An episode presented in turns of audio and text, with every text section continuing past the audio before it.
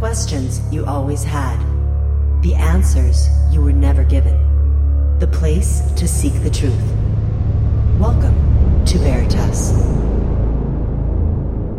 Tonight, by popular demand, we bring you the eagerly awaited return of self proclaimed extraterrestrial hybrid Sonny Sito. 14 years ago, Sonny made a stunning appearance on Veritas, sharing her thoughts and insights on a range of topics, from the nature of reality and the universe to the role of advanced civilizations in the universe. What caught the world's attention was her predictions about the future of humanity and the planet. Many were skeptical at the time, but as the years passed by, it has become clear the Sonny was spot on, eerily spot on. She predicted the rise of the surveillance state and the increase in government control over our lives. She also warned about the dangers of the jabs and the risks of using them as a means of population control. All of these predictions have come true, and her words have been hauntingly prescient. Now, after 14 years, Sonny returns to Veritas to continue her conversation with us. She'll delve deeper into the topics discussed in her previous appearance and provide us with a unique perspective on the universe and our place in it. We'll explore the origin and evolution of the universe, the meaning and purpose of life, the history of our species and its interactions with other species and civilizations in the universe, and the ethics and morality of interspecies relations, and more predictions. So fasten your seatbelts, sit back, and get ready for an electrifying and thought provoking ride as Sonny shares her message with us once again. And since this interview was recorded over a week ago, I decided to ask Sonny yesterday about the alleged spy balloon and the unidentified flying objects that were shut down. I also asked her about the train derailment that has caused a massive environmental disaster in Ohio, where journalists are being arrested and the media is silent. Sonny gave me her comments in writing, and I've added them at the end of this interview in part two. Sonny Sito, The Return of a Cosmic Messenger, coming up next. You are listening to Veritas. If this is your first time listening, welcome home. To listen to tonight's full interview and all of our material, join the Veritas family and click on the subscribe button at veritasradio.com. Don't forget to visit the Veritas store for Focus Life Force Energy. Get a 15 day free trial of FLFE today. We also have rebounders, pure organic sulfur, flash drives with all our Veritas and Sanitas seasons, and other great products. And if you want to get in touch with Mel, want to be a guest on this radio program, have a guest suggestion, or have feedback, just click on the contact button of our website at veritasradio.com. And now, here's your host, Mel Hostelrick. And she's also the author of two books Stranded on Earth, the story of a Roswell crash survivor, and SETI Child, Lost Upon a One Star World. And I'm privileged after 14 years, I'm delighted to have Sonny Sito back to Veritas. Hello, Sonny, and welcome back. How are you? I am okay. How are you? I'm doing fine. And as I mentioned to you before we began, the style of today's interview, just because so many people have written to me through the years to number one, rebroadcast our interview that we did back in 2009, which, by the way, many people may have laughed at it back then, but now the same people who laughed write to me saying how accurate you were back then, talking about the future I hate to use the word because I'm censored, but the the the and the pandemic that came along, you said all those things back then completely accurate. But today I want to ask you questions on a rapid fire format. And I'll let you answer. I'll stop and I'll ask again. Is that something that will work with you? And if I don't understand something, I'll ask you to repeat it. Wonderful. Here's the first one What is the meaning and purpose of life from the perspective of your species? Purpose of life is to, as all has a soul and the soul is energy, is to connect that energy to one another in the benefit of preserving that species' future, not to connect that energy into negative en- endures to bring along destruction. Because, and also, that energy is connected to a thing called the ego. When the ego is out of control and is full of the negative energy, that feeds off to people that are around you and they absorb, if they are empathetic or empath, they absorb that energy and that can make them aggressive or violent or act out. People, the, the meaning of life is the sacred spark that created the first star. And when the Big Bang was formed, raw, powerful, pure energy. That's the same energy that created a primordial earth that was pristine and unpolluted and not dying of, of chemicals and trashing and the destruction of, of the, eco- the ecology and ecosystem. Whether or not you know it, everyone and everything is connected as one in this meaning of life, which is a form of universal energy. When one, like, for example, like the honeybees or the pollinators among the insects were to die out, the plants that are pollinated would, would slowly die out. That sets off a chain reaction. The animals that feed on that plant, the animals that prey on those animals, Pretty soon that gets all the way up along the food chain. And pretty soon humans will die out because of the one little action they caused, which has affected an innocent life, which was part of this um, cycle or pool of what the meaning of life is. And to me, the meaning of life is what I call what you do unto others comes back unto you. And that's the golden rule, and that's in every culture. Do unto others that you would have them to do unto you. You treat the earth with kindness, she rewards you as a flower. You, you destroy the earth and hurt her resources, she will get back at you with tornadoes and floods and hurricanes and adverse weather. Everything is linked as one. That is the pool of this meaning of life.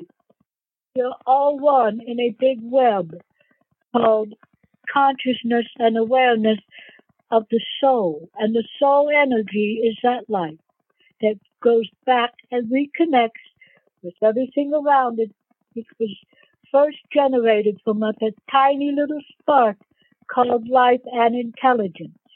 And that permeates all universes, all solar systems, all forms of life, all species. Can you describe the nature of reality and the universe from the viewpoint of your species? Yes.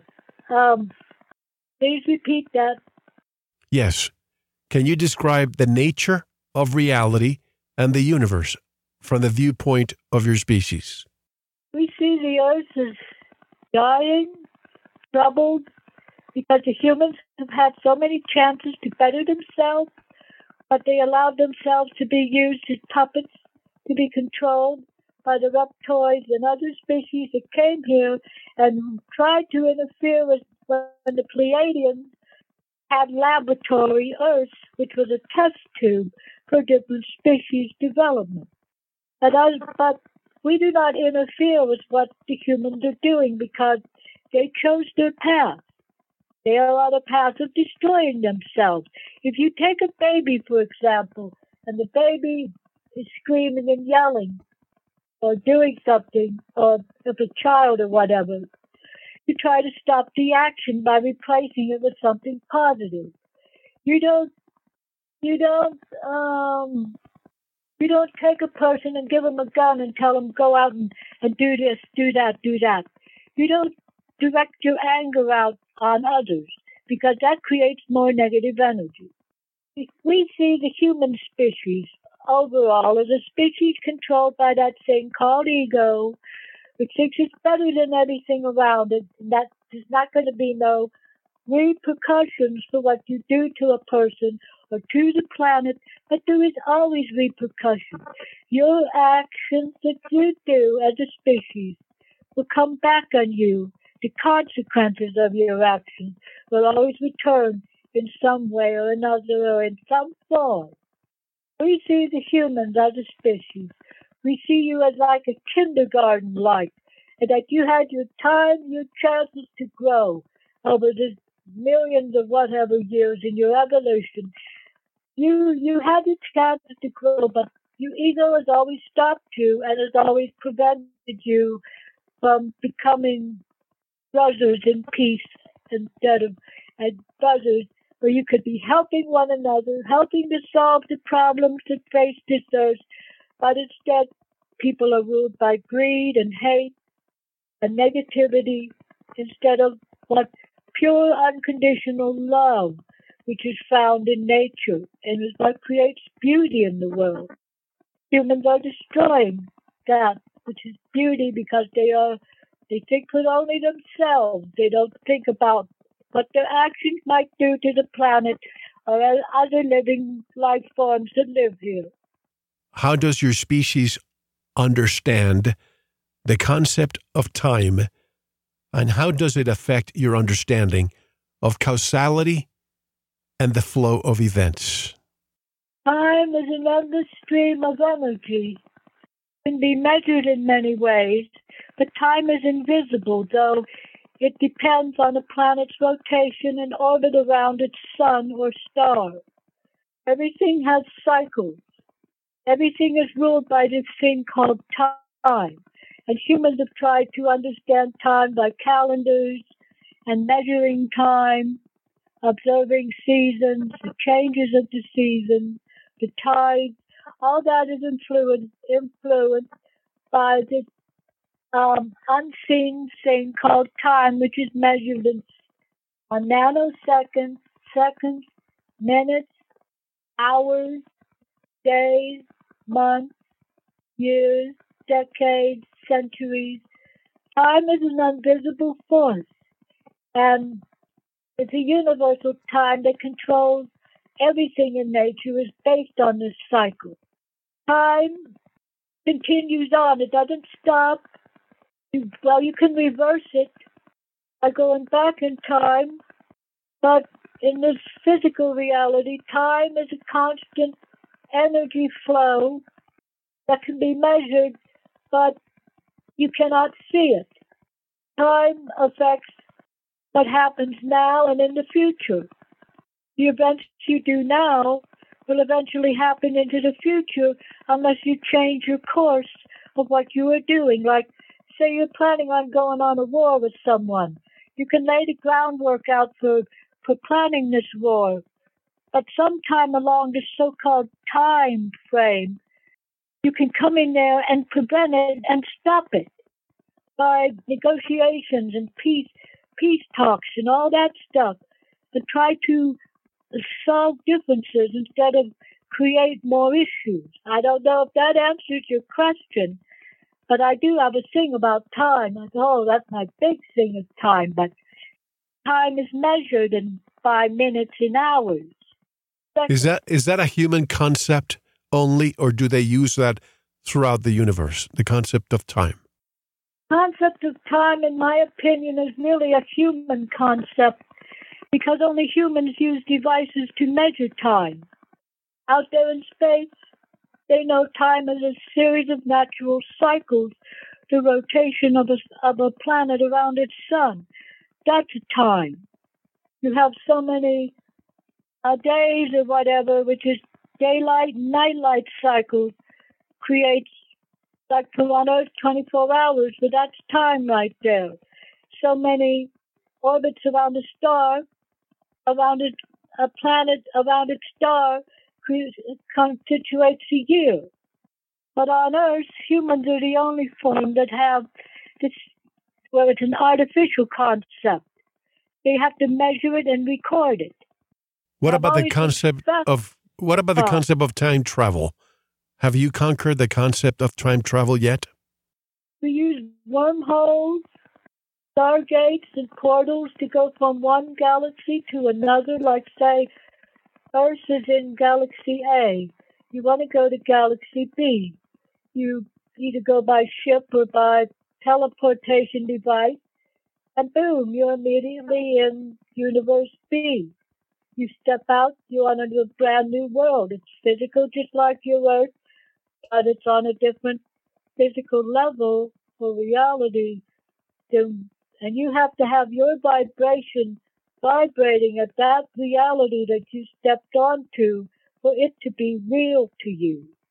That's and you go back in time that way to view past events, try to learn solutions to prevent them from reoccurring in your current time. Wouldn't that create a paradox if we go back in time to change future events? That that is very possible. We're working. They've been trying to work on things like that on Earth. We try to go back to understand what events led up to these events that happened that were so catastrophic in Earth's history to try to learn to prevent that from happening in the future on this Earth. Like, say, there was a huge nuclear war somewhere. You got to learn ways to go back, view that, like watching a movie. View that movie on the screen, which is in your mind, and learn, try to, to learn ways to prevent this from ever happening again. Like, what is the differences we must put aside to work as a whole unit, meaning all species united, to prevent the consequences of what those actions could do. What are the biggest challenges and mysteries that your species has yet to solve or understand? Concerning Earth? Concerning Earth, concerning your own origins. We are pretty well evolved in our technology that we do not have a lot of the things that plagues us. But we have learned to cure diseases. We have learned time travel. We have learned how to, most importantly, live among ourselves as equals and not being ruled by ego. The ego is the worst thing that, and the anger and the hate that's so prevalent on earth. We've learned to see each other as the same, not because you're a different species or a different color, but as we learn to look at inside, the heart is the same, the blood is the same, the soul is the same. Humans need to learn that we are all alike inside. Just because we are different on the outside, we all have a soul inside and feel the same emotions and feelings. That's where the changes come, is when, is when species and people put their differences aside learn to work with one another in harmony instead of in war. But even though you are an advanced civilization, do you still have challenges and mysteries that you yes. have yet to solve or understand? Yes, we have a few. We we have a few mysteries like yes, because all organisms die, but we see that as a stepping out from one body into another. Death is still a mystery to an extent. No species lives eternal or immortal, because all creatures are mortal. There's no everlasting life, because we are all born from a spark of energy, which permeates every cell. So that is still a mystery. We have challenges, just like, well, not to the extent to the extent you have on Earth, but we have challenges trying to keep an insectoid species from going extinct because the reptilians and reptoids did come to our world and tried to to annihilate it by nuclear war. We still have challenges trying to keep our species still going. Now, many of us are dying out because of the effects of that event billions of years or more ago. Can you share information about advanced technologies and techniques that your species has developed? On Earth, Uh, no, on your planet, techniques that your species has developed, and how these have impacted your society and culture? We have what's called AI or artificial intelligence. Artificial intelligence can create clothing, it can create can be used in medicine to repair damaged tissues, to regrow damaged organs and tissues. We use um, we use that in all kinds of different things. How to grow food, hydroponics, um, to reverse climate damage. Um, other technologies we have is liquid metal. So a metal can assume a solid form and if you want to go into a building, you can, that metal can be made to be liquid, go in through the cracks and then come back in a solid form, whatever shape you wish it to be, to do its task. Like, say you want to go into a dangerous building, but you can't send a person in there because it's too dangerous.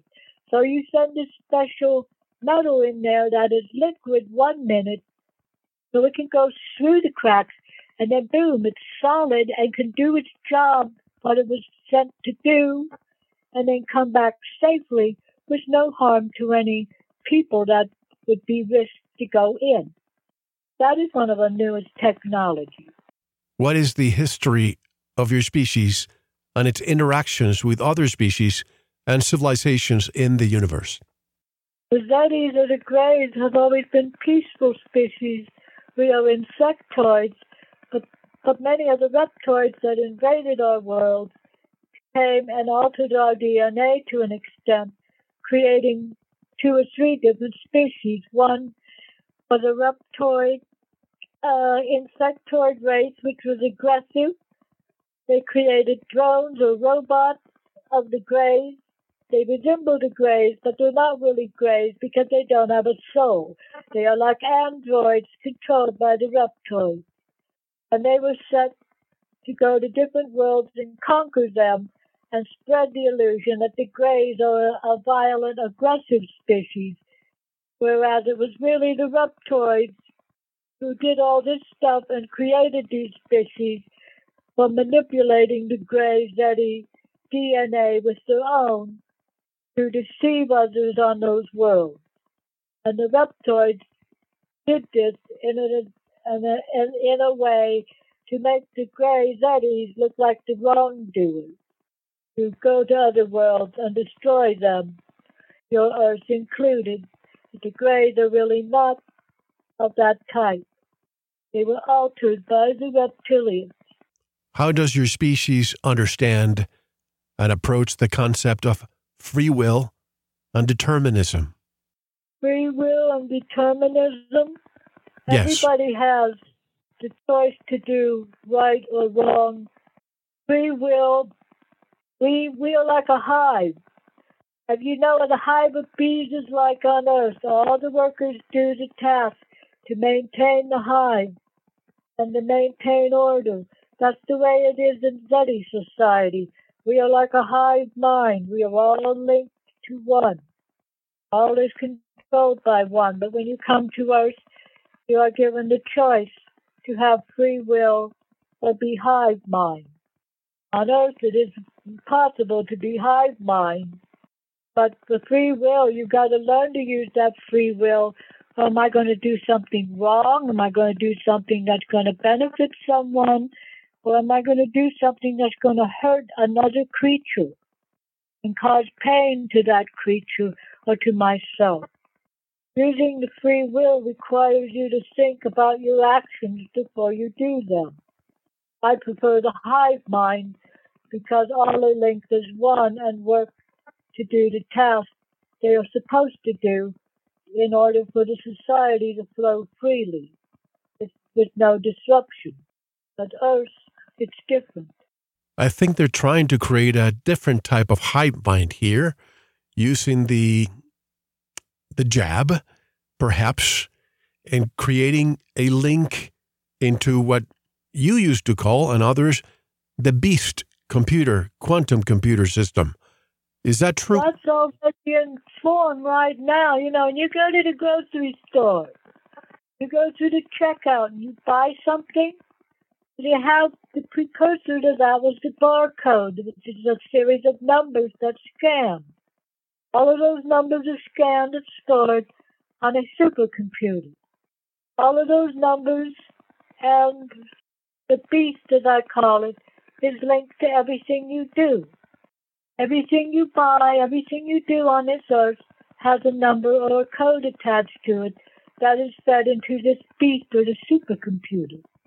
When you get sick or go to the doctor, there's a code attached to the services and stuff you had while you were being treated for your sickness or whatever.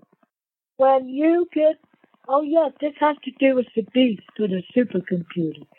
All who are connected by this beast, the supercomputer, will bear a mark, either on their forehead or on their, in their arm or in their hand.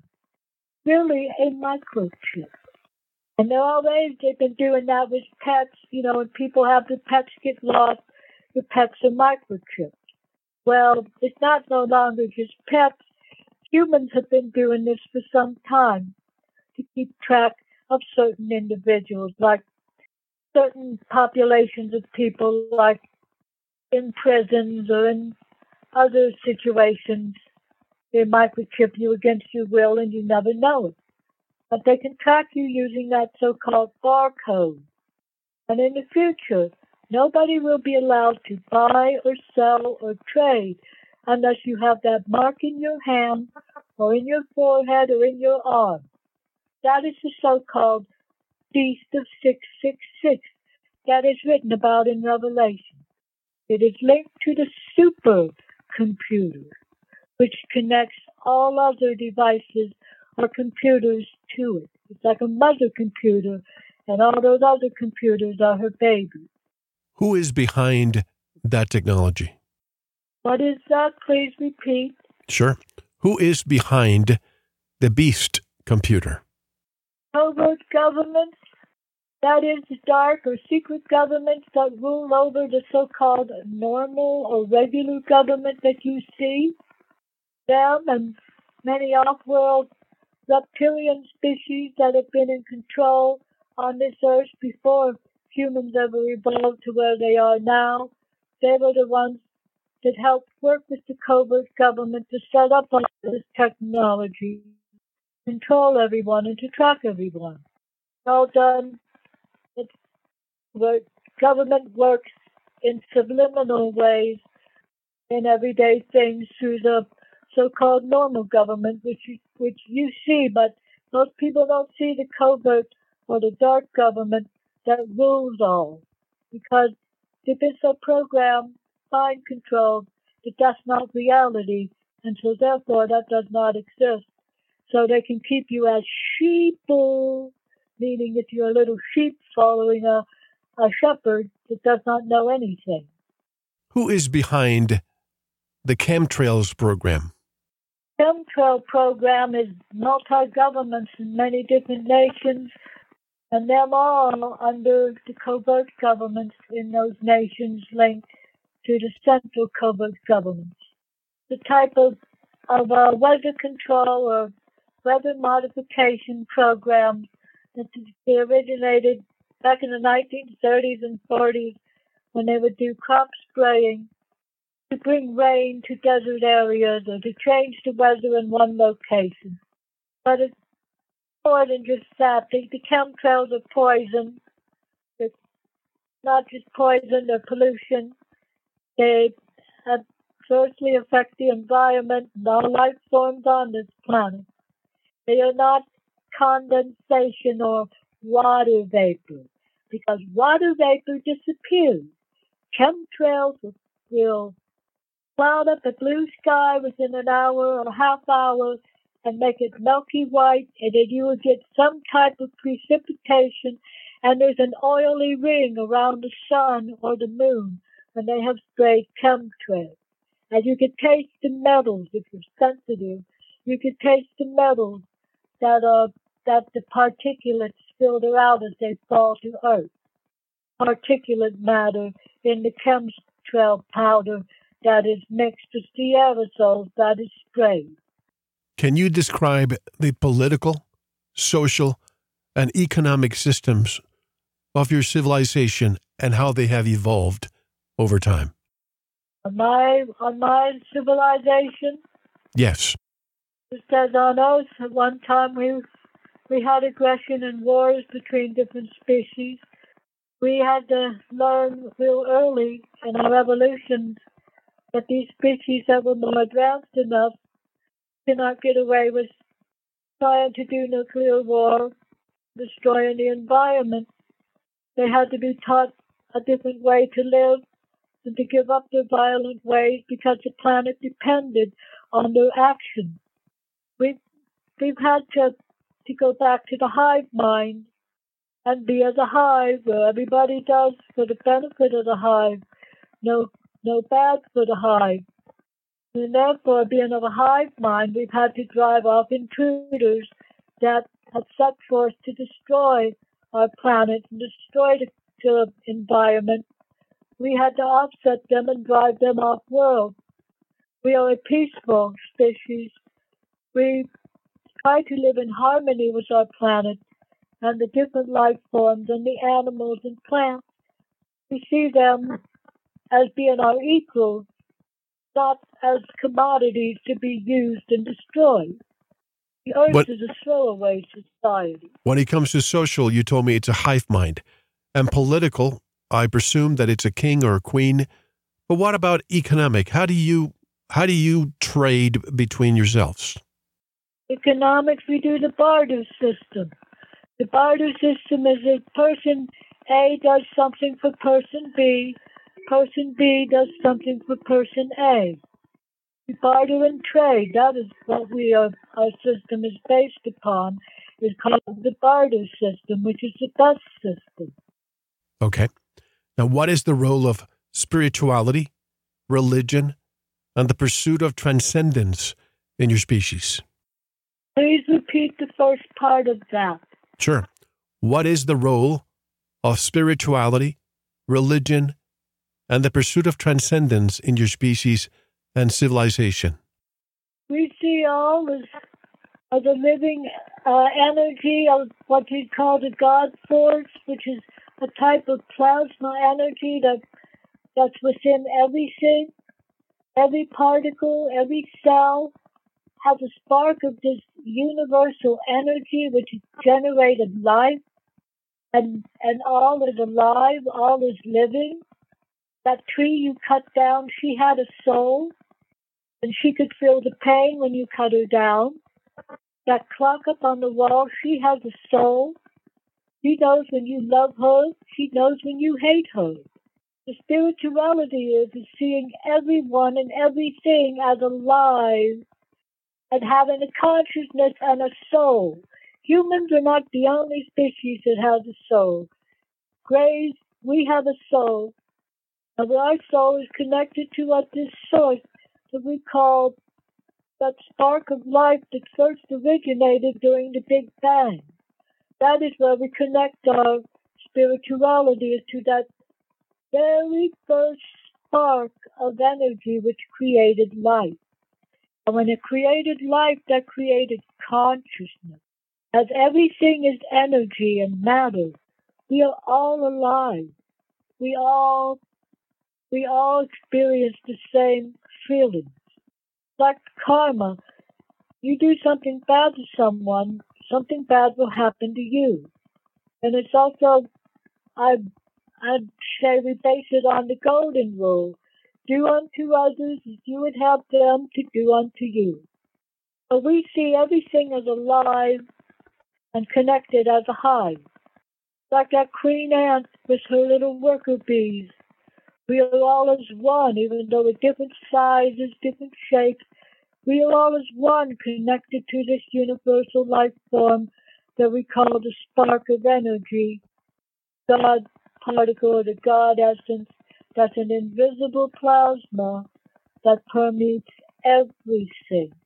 But very few people can see or feel that energy because they've been so blinded by all their programming that they are that they are blind to us to that reality.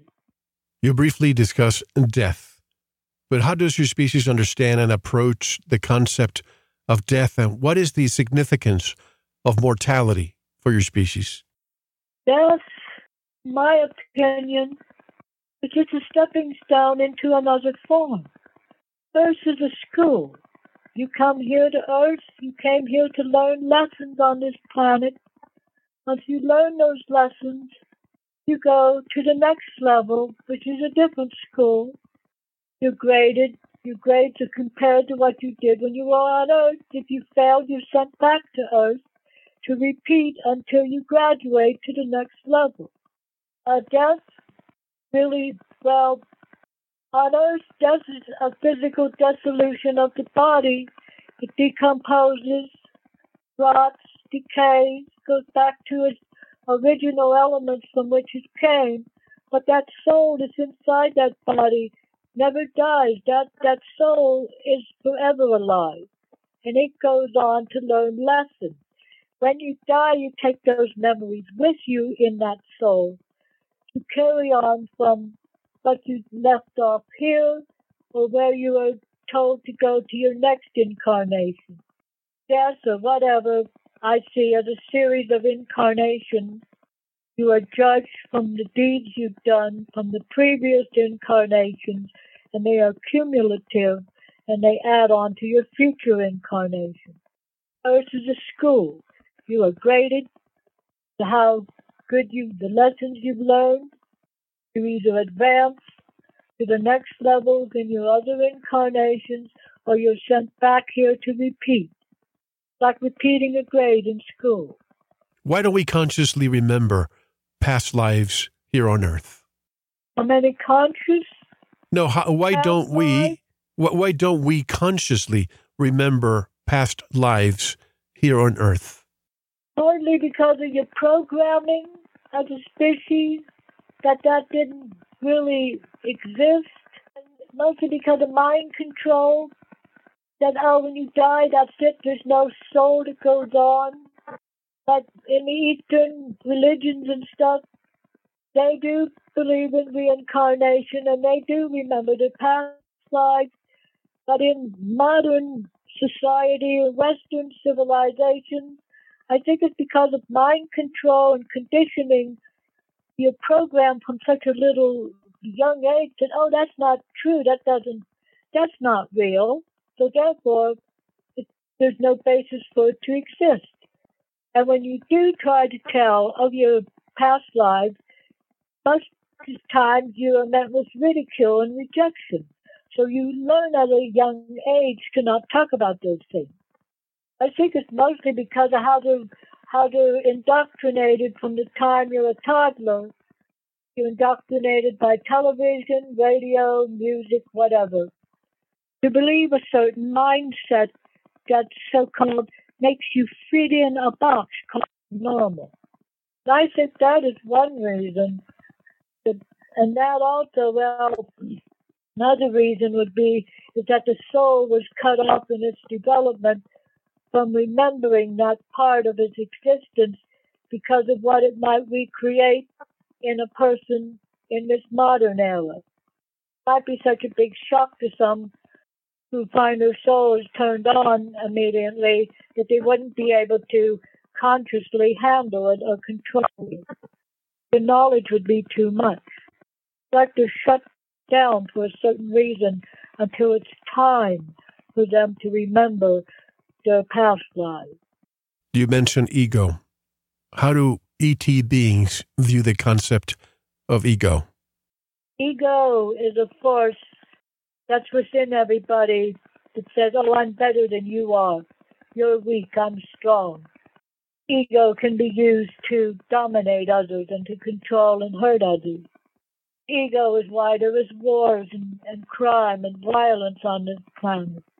The ego is what rules people to hate others because of things they cannot help, like disability or or the race or the economic socioeconomic status in life, whether you're rich or you're poor.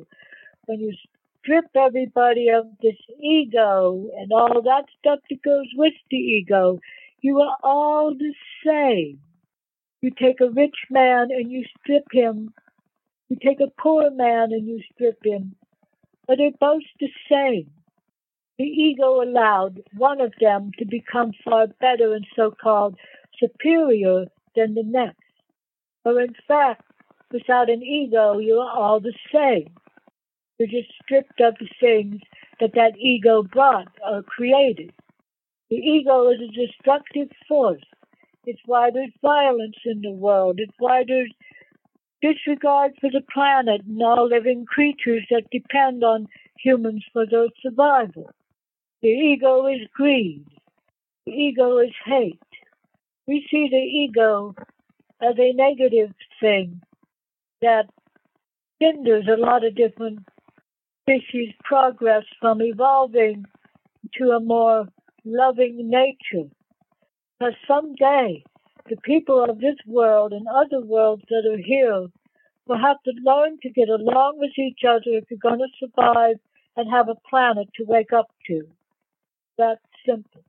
But do you experience ego? ego? Do you experience ego in the same way that humans do? Me?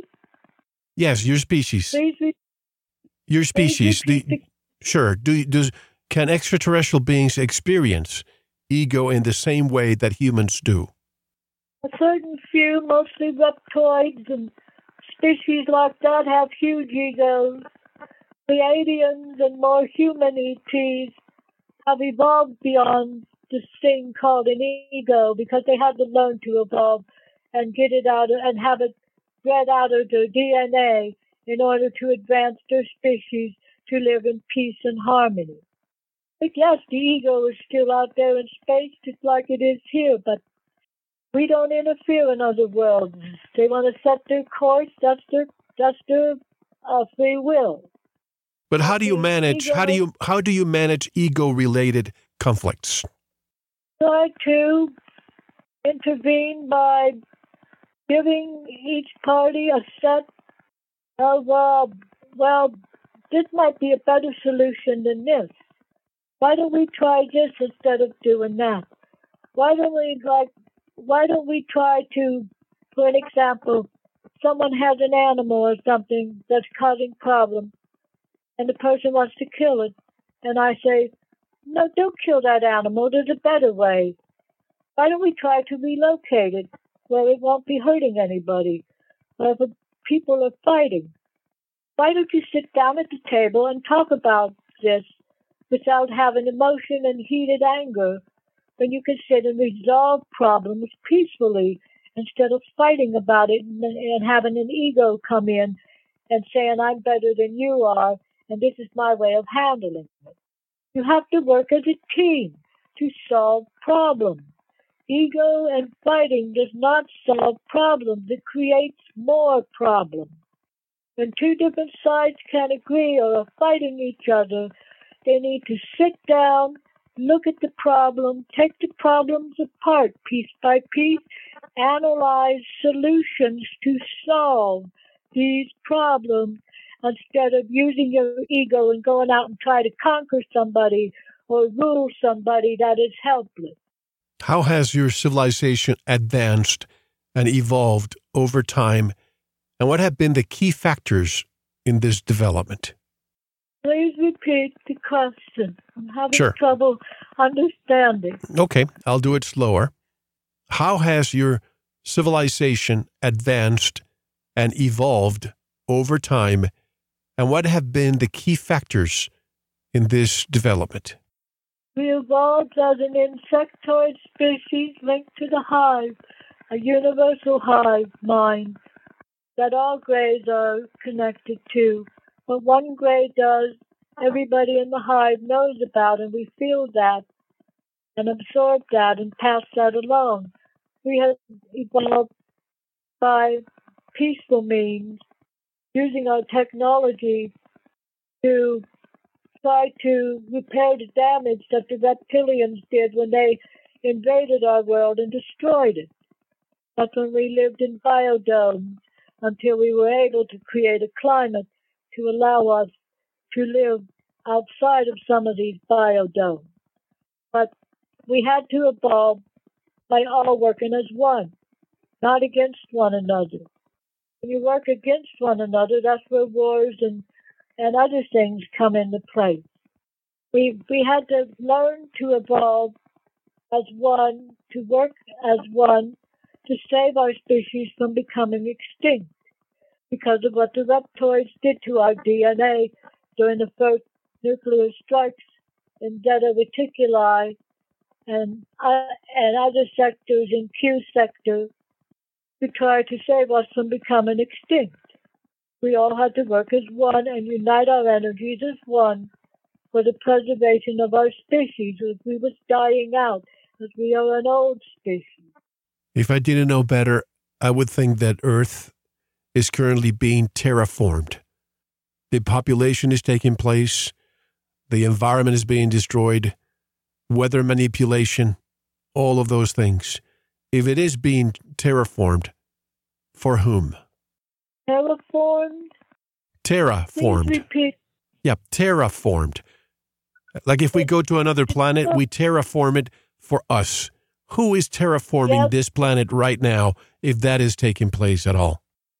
This planet, the so-called global warming or climate change, is being controlled by the covert governments.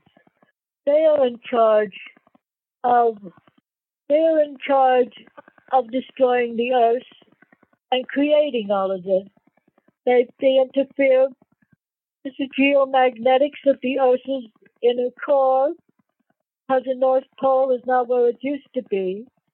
They also, by the use of chemtrails and other technologies and the burning of fossil fuels and stuff, all have played their part in creating terraformation of Earth is because, well, it's really, it's, it's wrong. They want to reduce the population on Earth under a certain amount of people so that all the haves and wealthies and certain elites can have the, the resources and stuff for them to wipe out the populations that are so-called worthless mouths or useless eaters, the consumers that are seen as worthless, the people that are innocent of no, they're, they're innocent, they have not done nothing wrong, but they want to do away with the so-called useless mouths or useless eaters so they can have the resources for themselves. And part of this terraformation is creating this so-called crazy weather and crazy, um, crazy terraformation of the climate. They could reduce this if they wanted to. They could stop the, the use of fossil fuels and, and just use solar energy. You could use hydro or water or electric, hydroelectric energy. You don't have to burn coal and produce hydrocarbons and and all that stuff, fluorocarbons and all that stuff that pollutes and blocks the sun. You see, the Earth, if the Earth keeps going the way it, she is, she's going to be like Venus, which has a runaway greenhouse effect with no light. Earth could revolve, the, the humans, the governments could revolve, could resolve this if everybody just acted as one entity, work to solve this and reverse it before it's too late. But it seems Well, to I me, Sonny, that it seems to me that we used to, in the not too distant past, we used to gather uh, elect- not electricity, energy from the ether. And these reptoids, as you call them, perhaps came along and they metered electricity and energy and charged us to make us a slave species. But in the past, I believe everyone had access to energy from the ether. The ether is free for anybody to use. The ether energies are free. Governments wanted to regulate this uh, so-called invisible energy that's electricity by charging you a fee to use it, by creating devices to measure it and use it. I, I had trouble understanding your your question because I kept getting a sharp pain in my head. I could not understand some of your words. Interesting. But do you, do you understand now what I said, right? to an extent. Yes. You Now let's look- something about ether. E T Ether. H E R. A E T H E R or E T H E R, depending on how you spell it. Ether. Yes, there is a is a free energy. Yes. That's free energy. That's free for anybody to use if they have a way to tap into it. And that's what I was saying. We we used to have a way to tap into it, but now it's forbidden. It's outlawed. Forbidden because it's a covert government outlawed it. Yes, Because on this world, everybody wants to make a profit off of something. correct. Oh, if I can't make money off of that, then then you can't either. Or it shouldn't be free because then person A would not be profiting off of it. If person if person B gets it for free, I wouldn't doubt it, Sonny, that in the future they made everyone wear a mask that had a meter about how much oxygen you take every single day. I wouldn't doubt it if that That became a reality. that might be a reality. That might just come to be a reality the way this earth is going. I don't want it to be that way because, you see, when this earth was created, it was meant to be primordial, pristine, lush forest, wildlife, clean air, clean water, a paradise world, not polluted and dying like it is today. I hate what they have done to this planet. It makes me sad that when I hear about species facing extinction and that the air is so polluted, that it's so corrosive that it burns your skin because of the sulfur in it. It, it, it hurts to see the oceans dying because they're so full of trash and plastic. It hurts. It hurts me inside to see the earth dying and all of this stuff because everything is all linked as one and everything is alive, including the planet. Planet How- can only take so much before she will let it know. How have you approached? Oh, sorry. How have you approached the disclosure of your existence to other species and civilizations, and what have been the impacts and outcomes On Earth, or do you mean elsewhere? on Earth or el- well, on Earth? Obviously, the governments are withholding that information. But have you have The you have? government- The governments are always going to continue to withhold that information as long as the covert government is in operation. Because they don't want people to have a free mind to think on their own. They want to keep everybody sheeple. That is, you're a little sheep following a shepherd. You do as I say, and there's all law and order. But isn't that a hive mind almost? Yes, to an extent, but that's what they wanted here because they're afraid that if people learn the truth about what's out there, that they'll panic and and go crazy and riot and all this baloney. Yeah. But don't they know, on the other hand, that, that if disclosure was announced, well, the technology you have here, which is shared technology, a lot of it was given to this country and other nations by ETs. But the advancements in the technology to come would be greatly, greatly improved, although there was a risk they could use that technology to destroy this planet even more. Here's the next question. Obviously, if a more advanced civilization is making its way to Earth, can you share information and techniques for enhancing enhancing cognitive skills such as memory and problem-solving skills? How have you evolved to be so advanced? May I ask you a question? Uh, I still cannot understand. Okay, I'll make the questions shorter then. I'm just thinking if a more ad- ad- advanced civilization makes its way here, how did they develop those cognitive skills to be so advanced? How can what can we learn from them so we can evolve like they did? First thing we do is when we come to another world is we study all your cultures, all your languages, all your religions, all your different customs and stuff. And we try to relate to you one on one as like diplomats.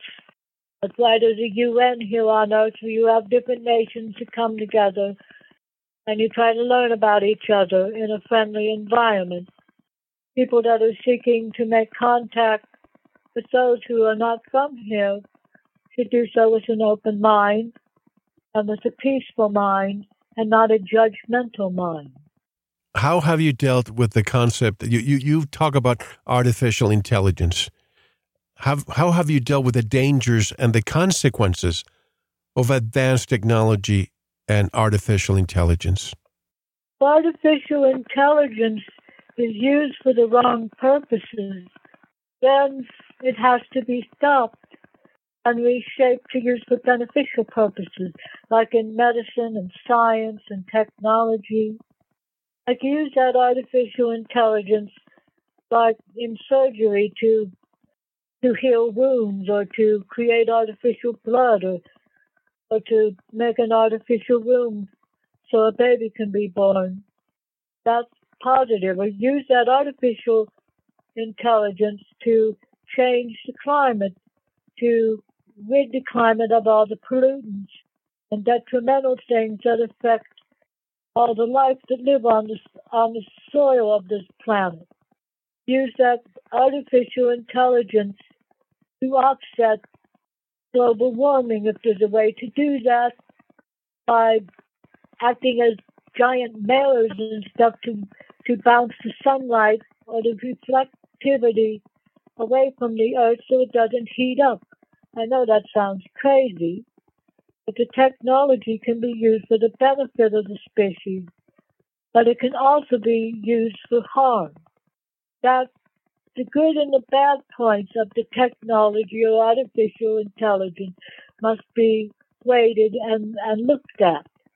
Pros and cons of what is, is good for and what it is not good for.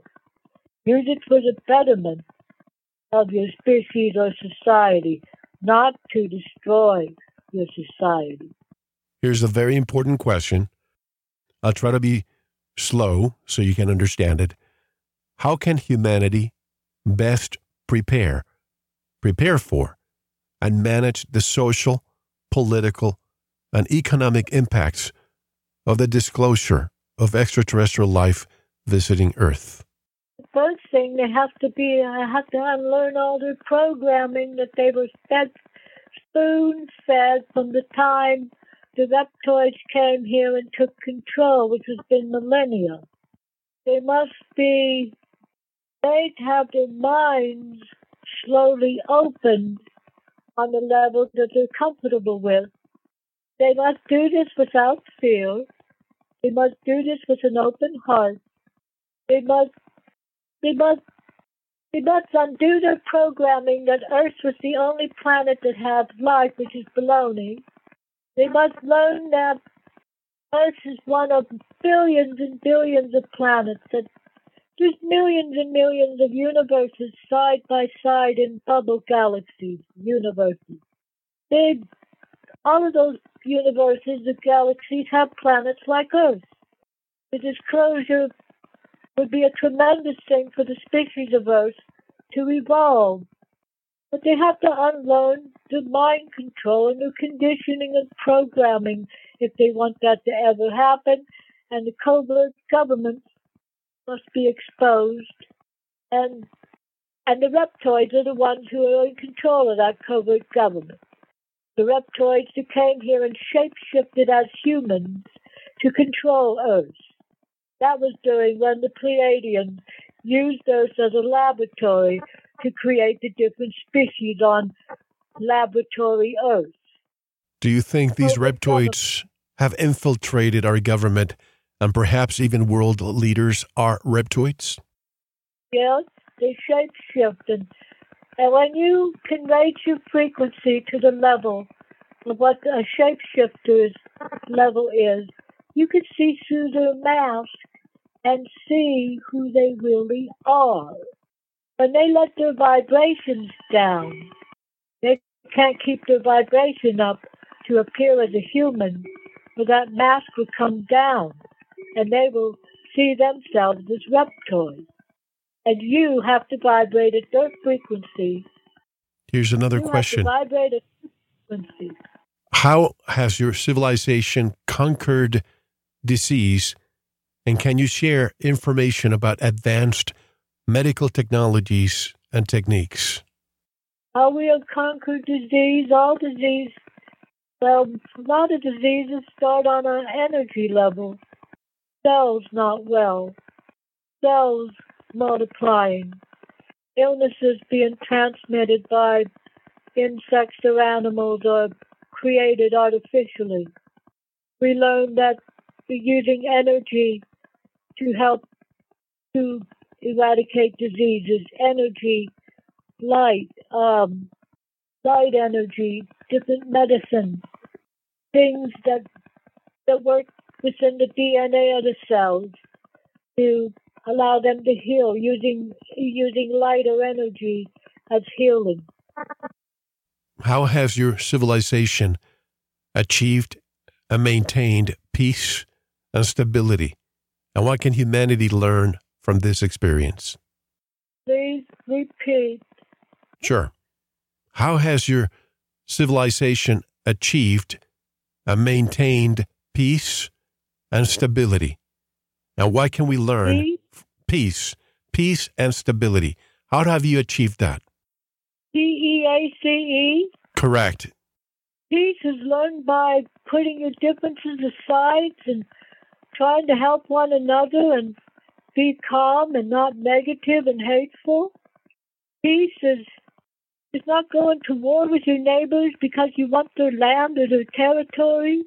Because war affects innocent people, men, women, children. They are the innocent victims that had no say so in in what someone else does. Peace is how you achieve love. Love and peace helps to heal all.